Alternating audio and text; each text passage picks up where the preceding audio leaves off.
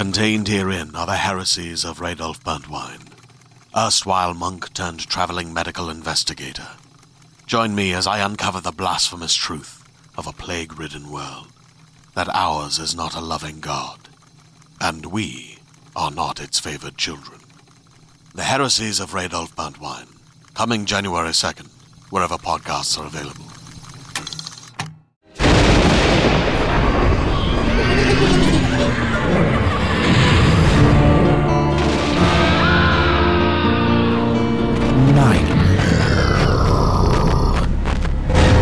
Welcome to the Nightmare Magazine Story Podcast. I'm your host, Jack Kincaid. Nightmare Magazine is edited by John Joseph Adams and Wendy Wagner. The stories of this podcast are produced by Skyboat Media, directed by Stefan Rudnicki and Gabrielle de Cuir, in association with Jim Freund. Our next offering for the June issue is Degustation by Ashley Deng. The story is read for you by Janina Edwards. Degustation is copyright 2020 by Ashley Deng. Ashley Deng is a Canadian born Chinese Jamaican writer with a love of fantasy and all things Gothic. She studied biochemistry with an interest in making accessible the often cryptic world of science and medicine. When not writing, she spends her spare time overthinking society, culture, and genre fiction. You can find her at aedeng.wordpress.com or on Twitter at Ashes and Moki. And so ends this week's intro. So, without further ado, let's have a nightmare. Degustation by Ashley Deng. You are a spore, barely more than a twinkle in your many parents' breeding, breathing air. They are your family, among other things, living as a colony in the dim light beneath an abandoned office building. They fill the already damp air with the encouraging words of hopes and aspirations for you and your siblings. And though you are nothing more than a speck in the air, the sentiment is warm, just as the earthy mulch you settle into that embraces you like a blanket. Your parents, the colony, tidy their gills, exchange tender kisses on lips and on cheeks, and close the reed blinds just enough to still let in the silver moonlight from above. The mulch smelled of the world, your parents would later tell you. The nursery was the world, for all you knew. And though your people grow fast, and you and your siblings are on your feet, free from the mulch before your parents could blink, as they tell you, your lives are in the nursery with only short trips for play and food. When you are old enough, you go to school with the other kids. You and your siblings are sent to different schools in different districts, far enough away that the subtle differences of your people don't get noticed. You're just a slightly odd child among the many. The teachers take little notice. But the kids. Oh, somehow you've been caught in the kids' eyes. Their stares from afar feel menacing more than simple curiosity. You can't quite pinpoint why. Not yet. Perhaps you think your skin is too plump, too ashen. Perhaps they can see that you are different. You don't notice, perhaps, that your responses to their questions come out jumbled to them. You aren't aware of how they sound just yet. Learning to speak with the other kids is like learning to speak in tongues. You find that constant smiling is off putting to them, but laughing as a response to stories puts them at ease. You learn this balance, carefully navigating a needle through a tightly woven tapestry to place your thread among the hundreds of thousands already coexisting as a lush landscape. You feel yourself falter every time you remember the way your classmates sometimes speak to you, and you can't help but wonder why. Eventually, you learn the scripts. The scripts are still not enough. You don't yet know that your conclusions are drawn from a network of connections within the ether of your mind strange to the other kids, yet ruthlessly efficient to you. You're alone at recess, as you always are, when a classmate greets you one day, a girl by the name of Jenny, whose hair twists and curls the other girls call beautiful, with a grin you've never seen her bear. Not to you, anyway. She's friends with all the other girls in your class. And she's normally found with her clique of tight knit preteens. Although you don't see them right now, you feel a flutter of anxiety and discomfort that flies up from your belly to the tips of your ears. You frown at her with suspicion. Do you need help with something? You ask, because they only talk to you when they want help. No, Jenny replies. I wanted to talk to you. You don't make eye contact, not that you ever do, but you can see out of the edges of your vision that her eyes are pinned to yours like needles. You search over her shoulder for signs of her friends among the other children playing on the pavement. You don't question her further either. Your mouth is closed, like someone has sewn shut your lips, though the pressure builds inside for you to leave. What? You're not going to say anything? Jenny asks, tilting her head as if disappointed. Your eyes pass hers briefly, and you try to respond with a smile. Gentle, you hope, sympathetic. Talk to me about what? You drag each word out of your mouth like molasses, slow, viscous, and unwilling from the ether's tight grip. Jenny's expression changes. She puffs out her cheeks, contorts her face into a pout, and mutters, Weirdo, under her breath. You still hear her, though. The tone of her voice will haunt you for longer than her words. Never mind, she says, louder this time. They dared me to come talk to you. You search the playground again for her friends, and this time you find them, peering around the corner of the school like a small flock of observant seagulls. Jenny takes off with her same grin from before, glee laced with malice and no fear of consequence, running to meet with her friends. High school is slightly better. One of your siblings is here, although your family was careful in ensuring no one else knows your siblings. You're told that the world thinks you're cousins. This works out okay, although you two are never in the same classes together. It isn't long before you make a friend. That is, Kat talks to you like she needs you and spends her spare time by your side, although you don't yet realize that she doesn't listen to you, and your friendship grows like a rose bush around you, thorns threatening to pierce from all sides as you try to smell the flowers. She's kind, you think. She offers you advice and tells you she knows it can be harsh sometimes, but the real world sucks, as she's exclaimed more than once. You're walking home with her after school when she offhandedly comments on the small bump on your chin. That's just a zit, right? She asks. It looks weird. You know, like it isn't red or anything. I get zits too, so, like, don't worry. I'm not, like, judging you or anything. It just looks funny. You feel around your chin with the pads of your fingers, brush over the bump with your thumb. You smile nervously and tell Kat you'll take a look at it later. I'd bring you my concealer, but I don't think it'll match your skin, she says, putting her hand next to your face. I'm definitely lighter than you. When you arrive home, you head straight to the bathroom before your mother can ask you about your day. You look into the mirror and see a girl with ashen brown skin and chestnut hair. You look fine, you think. Maybe a little more gray than the others, maybe a bit rounder in the face but you look like a girl, just like all the others your age. And your eyes fall to the pale white bump on your chin. You know what that is, and you can't blame Kat for thinking it's acne, and you know it'll get bigger. As always, your family prepares dinner for the colony. It's a mix of mothers and fathers who come home early enough to prepare a feast, and those who are home already, resting as their sprouts mature. It's been a particularly wet week, and your home smells of fresh earth. The adults of your family have removed fresh sprouts from their bodies and now prepare them for the meal. Suddenly, it makes sense that you have one on your chin. You're about the age when they start to grow, and the moisture in the air has been especially fertile. But you're young, and your body is not yet used to producing sprouts, so progress on yours has been slow. You find your mother in the kitchen cutting a sprout off her shoulder. She stayed home from work when it began to protrude past her skin, and she could no longer cover it up with her sleeves. Another, smaller sprout juts out from the base of her neck. That one, you notice, in its twisting maitake form, has not quite finished its growth. It graces your mother's neck like petals, delicate and promising. You suspect your mother will be taking more time off work. Homework?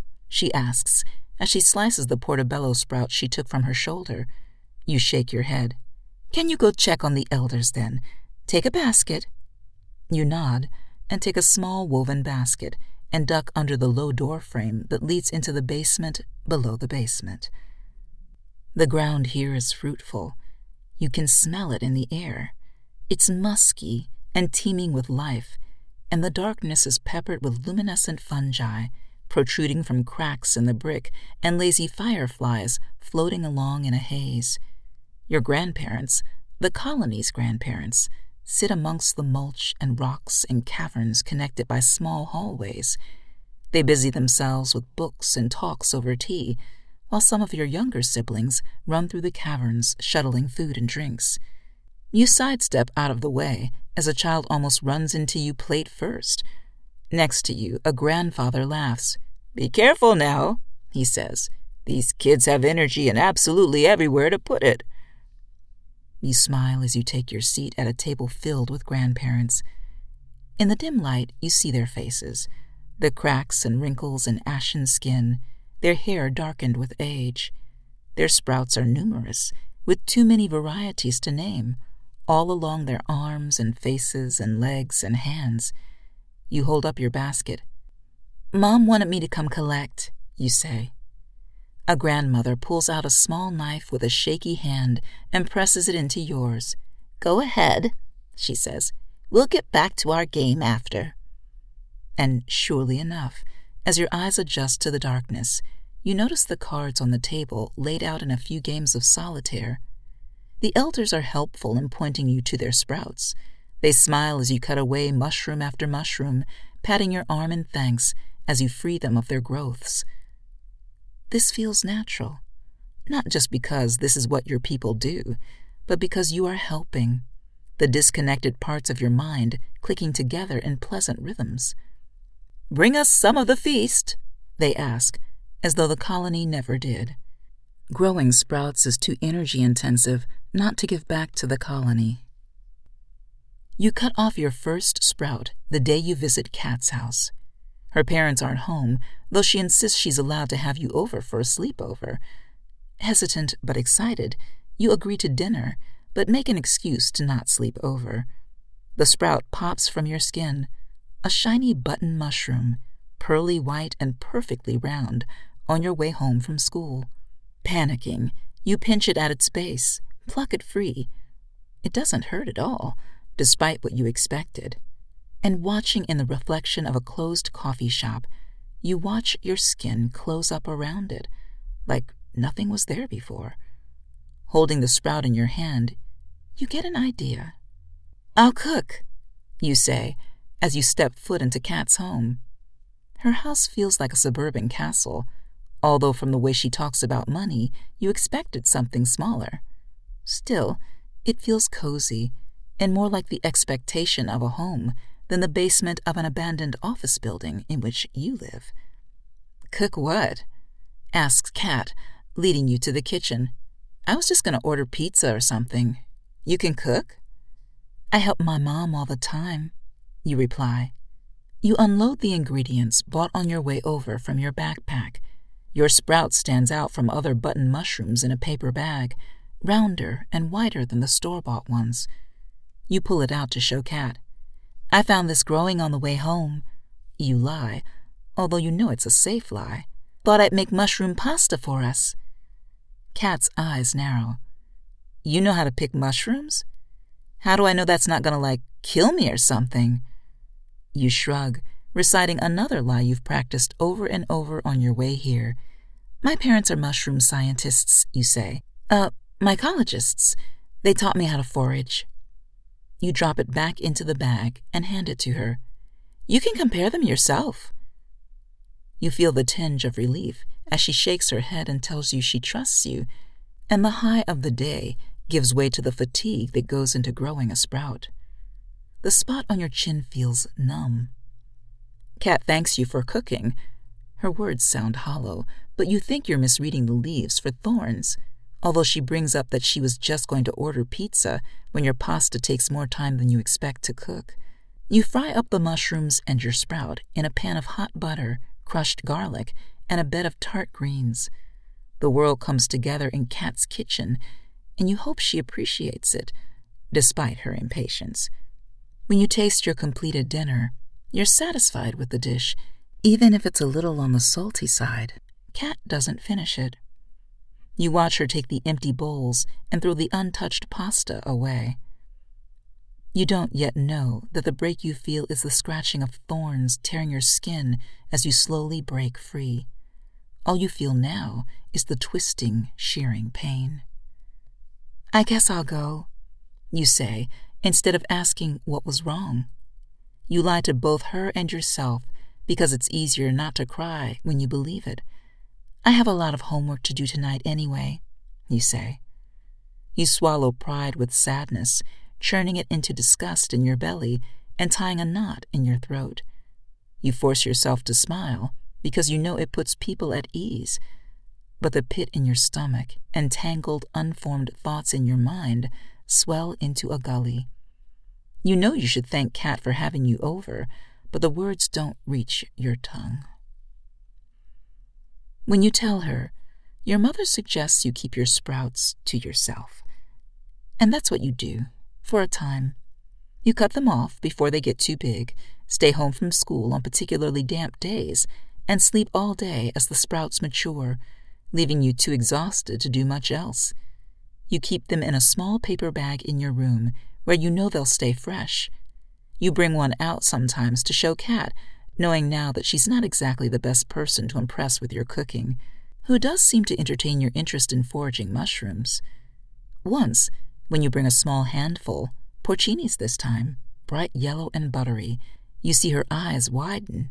Whoa, aren't those super expensive? she asks. You shrug. Can I. can I have them? Mom will be impressed that I brought these back. You agree, and feel a small spark of acceptance clicking into place as your friend takes your offering. You drop them back into their paper bag, take great care in folding the opening closed, and hand them to Cat. The next day is normal.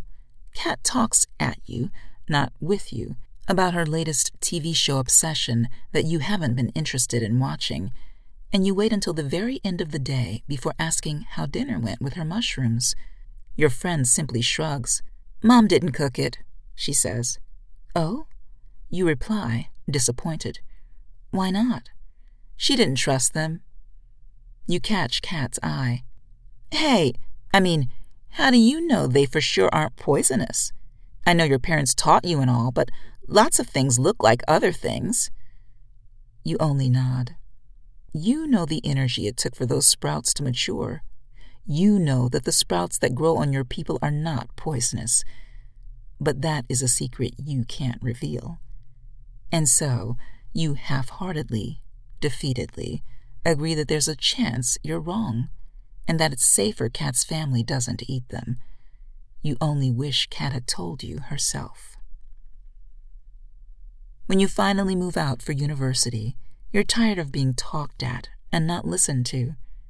You make friends with the others in first year, brief, fleeting relationships you hope will last until you learn that they too find you cold and standoffish, despite the warm smiles and gentle laughter you offer to cook for your floor of your residence, and they think kindly of you, despite the mixed reactions to meals cooked with mushrooms.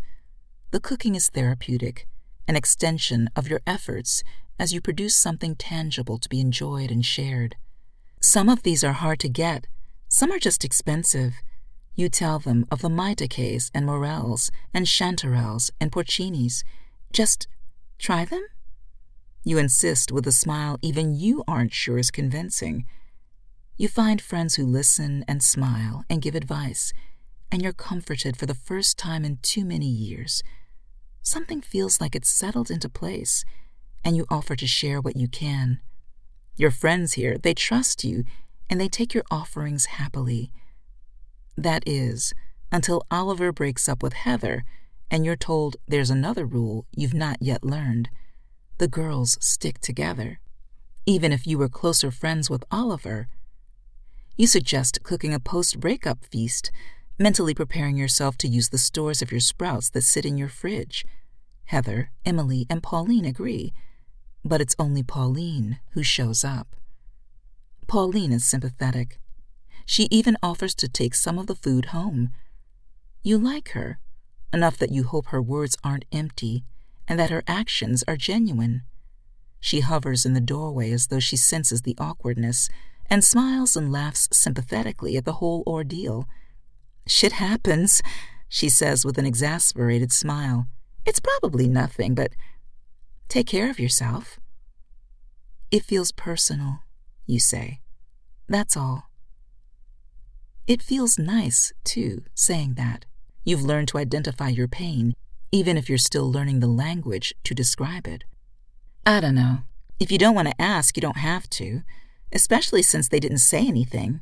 I mean, look, I know it's shitty, but would it be worse if I asked them for you? No. No, it's fine. Th- thanks, though. You don't want to be a burden. And asking feels like you're intruding upon a decision already made, regardless of how you were affected. Despite your friendship, some walls are built with plans you were never privy to. You're left alone in your apartment when Pauline leaves. It takes less than a month after the breakup for neither Heather nor Oliver to talk to you ever again. You don't know yet how fleeting these friendships can be, how deep confessions expressed long past midnight can be ignored and pushed aside when they look at you again years later like you're a stranger.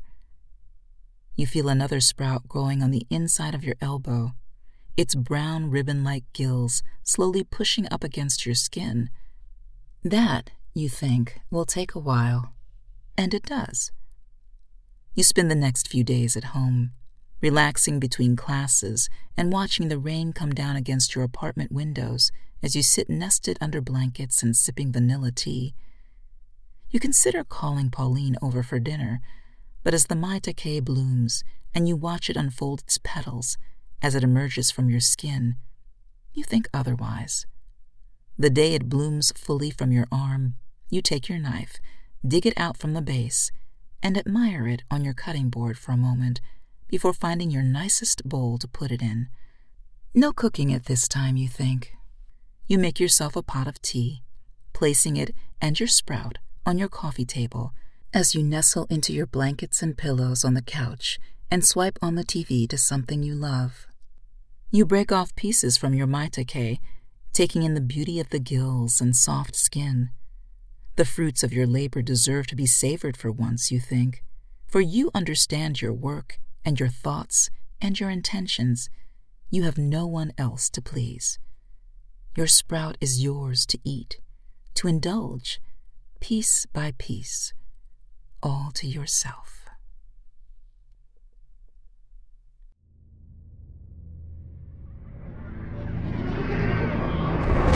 Welcome back. I hope you enjoyed the story please consider making a stop at our website at nightmare-magazine.com. If you'd like to help spread the word about the Nightmare Magazine podcast, go to iTunes, find the Nightmare Magazine podcast, and leave a review or rating there.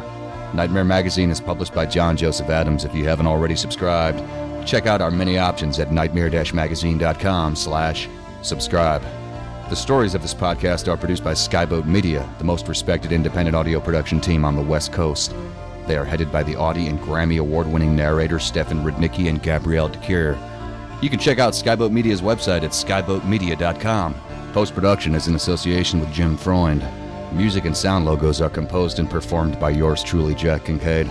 There's other ways you can be notified of new Nightmare Magazine content. You can subscribe to our free monthly newsletter RSS feed, follow us on Twitter, or like our Facebook page. If you visit nightmare-magazine.com and click on this month's editorial, You'll find links to all of our social media pages. This podcast is copyright 2019 by Nightmare Magazine. Thanks for joining us. Sleep tight.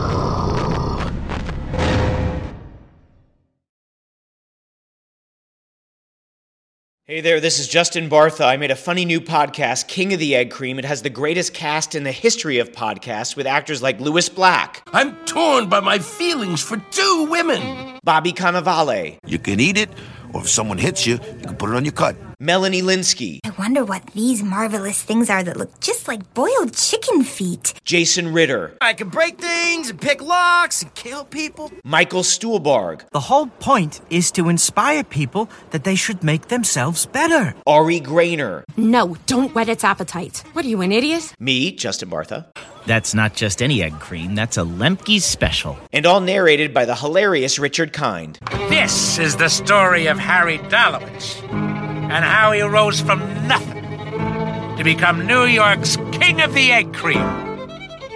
So if you like funny true stories, come listen to King of the Egg Cream, available wherever you get your podcasts.